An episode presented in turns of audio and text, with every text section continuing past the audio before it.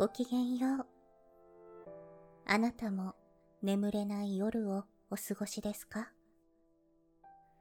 そんな夜もありますよね。よければ一緒に物語の旅へ出かけてみませんか？もしも旅の途中で眠くなったなら、どうぞそのままゆっくり休んでくださいね。大丈夫ですよ。眠気が訪れないときは無理に眠ろうとせず、一緒に物語の結末を見届けましょう。少しでもこの旅があなたにとっての癒しの時間になりますように。さて、そろそろ出発のお時間です。ベッドの準備は済みましたか？枕の位置もしっくりきましたか？さあ、目を閉じて。物語の扉を開けましょう。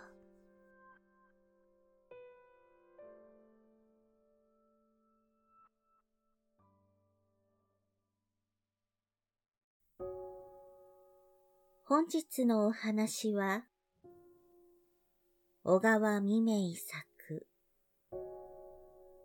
笑わなかった少年というお話です。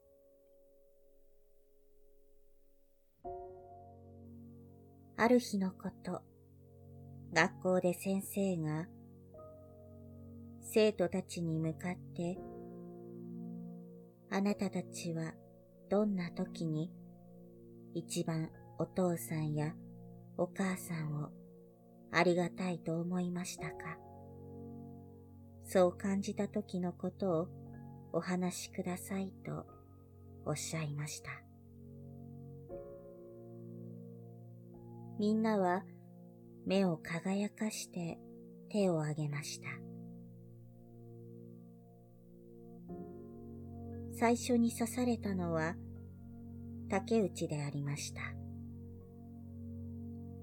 私が病気で寝ていましたとき、お父さんは毎晩召し上がるお好きなお酒もお飲みになりませんでした。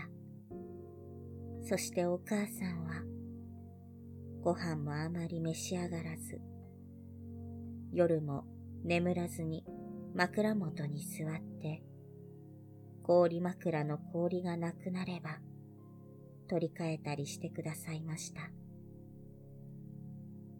僕は、コツコツと氷の砕ける音を聞いて、しみじみとありがたいと感じましたと答えました。先生はこれを聞くと、おうなずきになりました。他の生徒たちもみんな黙っておとなしく聞いていました。その次に刺されたのは佐藤でありました。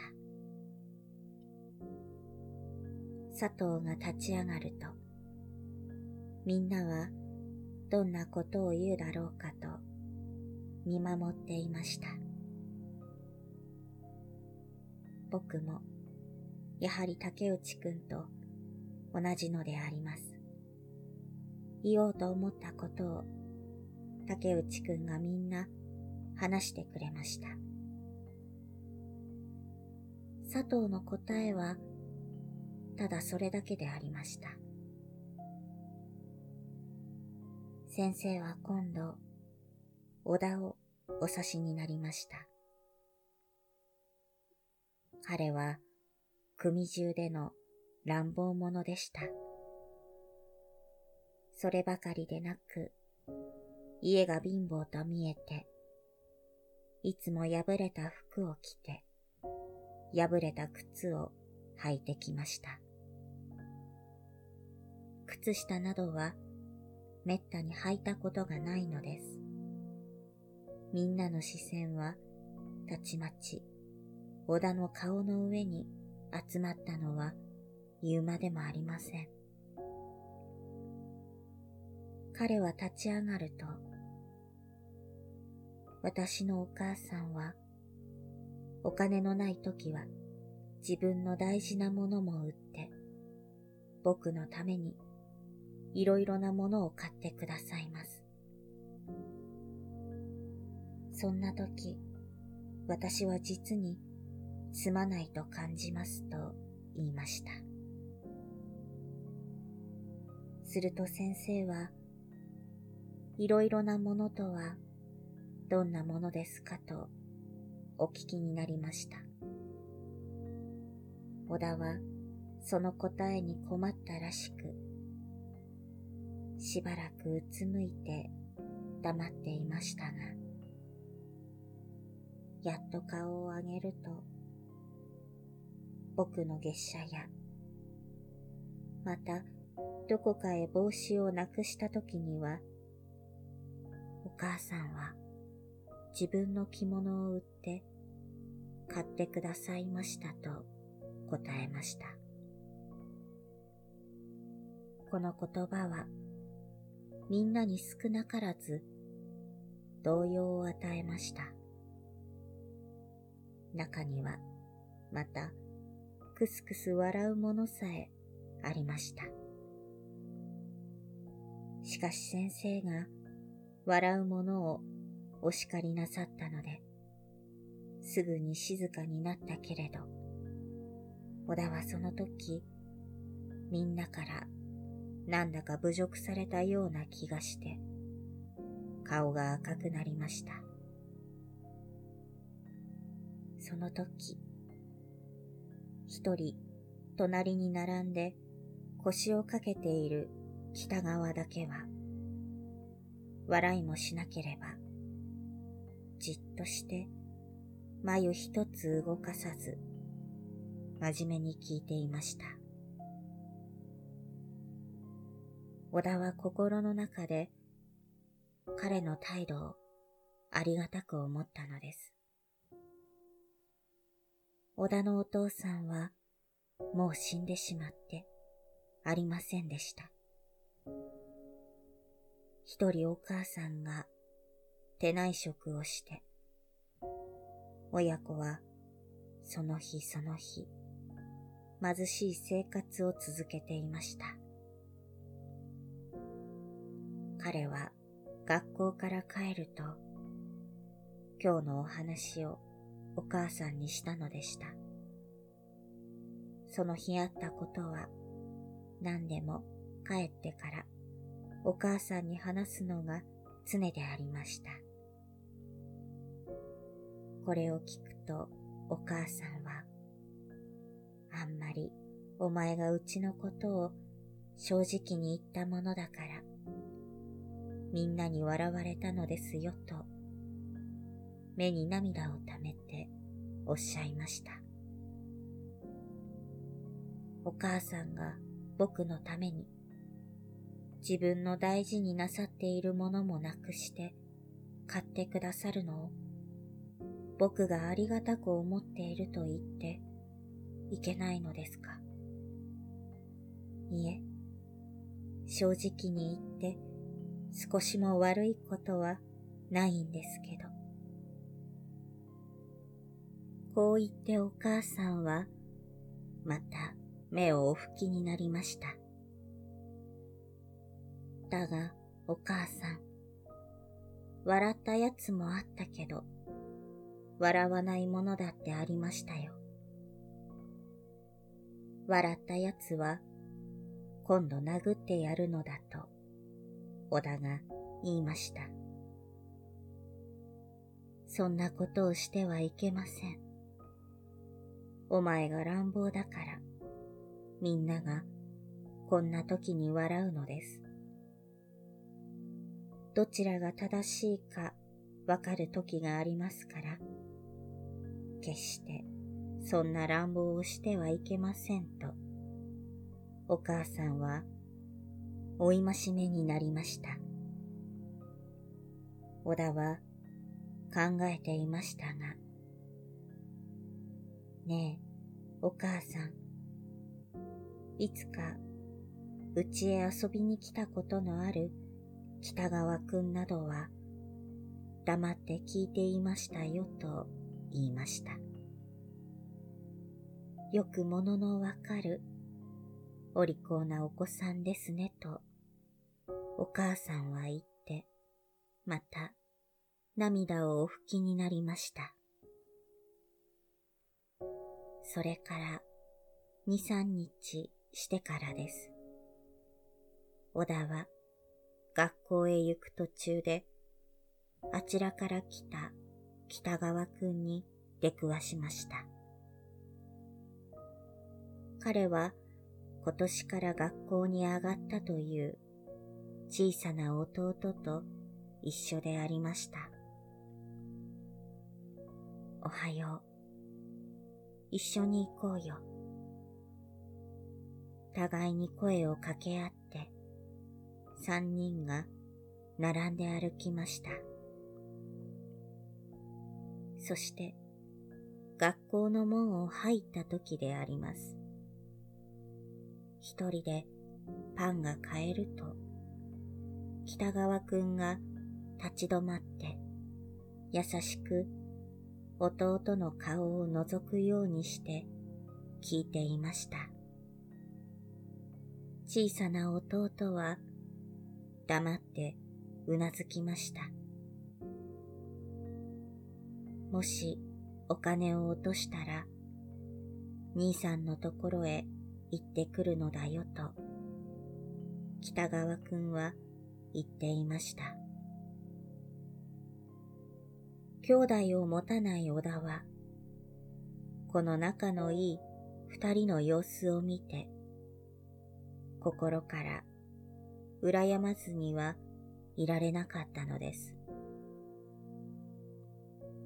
僕たちお母さんが風邪をひいて寝ているので、今日は弁当を持ってこなかったんだと、北川くんが小田に向かって話しました。その時小田は、また自分のお母さんのことを思わずにはいられませんでした。今頃お母さんは一生懸命でお仕事をなさっているだろう。そう思うと、お母さんのお仕事をなさっている姿が目にありありと浮かんできて、自然と熱い涙が湧いてくるのでした。その日ちょうどお昼の前の休み時間でありました。北川の弟さんがしきりに兄さんを探しているのを見つけましたから、小田は大きな声で北川くんと呼んで知らせたのです。北川はすぐに走ってきました。そして弟のそばへ行って何か言うのを聞いていましたが、だから気をつけるように言ったじゃないかという声が聞こえたかと思うと、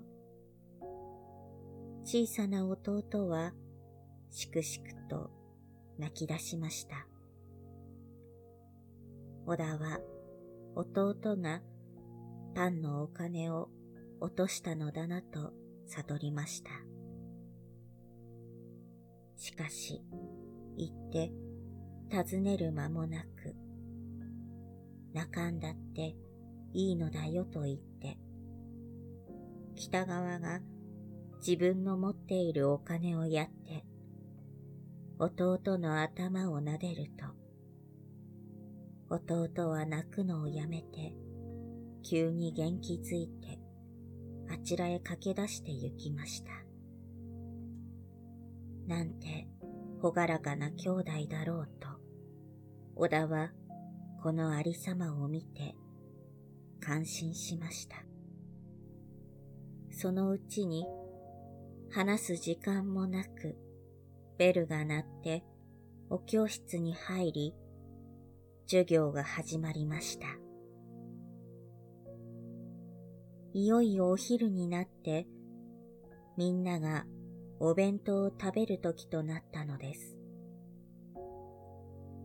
一人、北川だけは、机に向かって宿題をしていました。小田には何もかもわかっていました。自分がパンを食べずに弟にパンを買ってやったことも、この心があればこそ、この間も自分の話を真面目に聞いていてくれたのだと、小田は思いました。これが本当の同情というものだ。そう小田は悟ると、自分の行為までが顧みられて、これから自分も本当の正しい強い人間になろうと決心したのでした。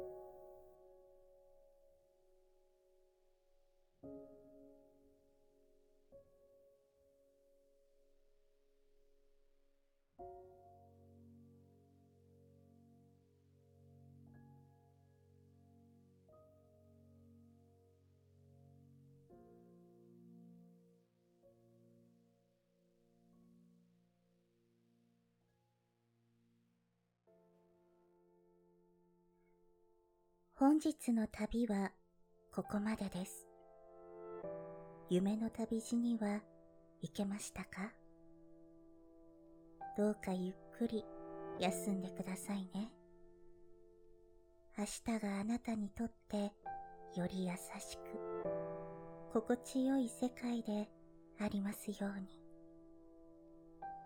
おやすみなさい。良い夢を。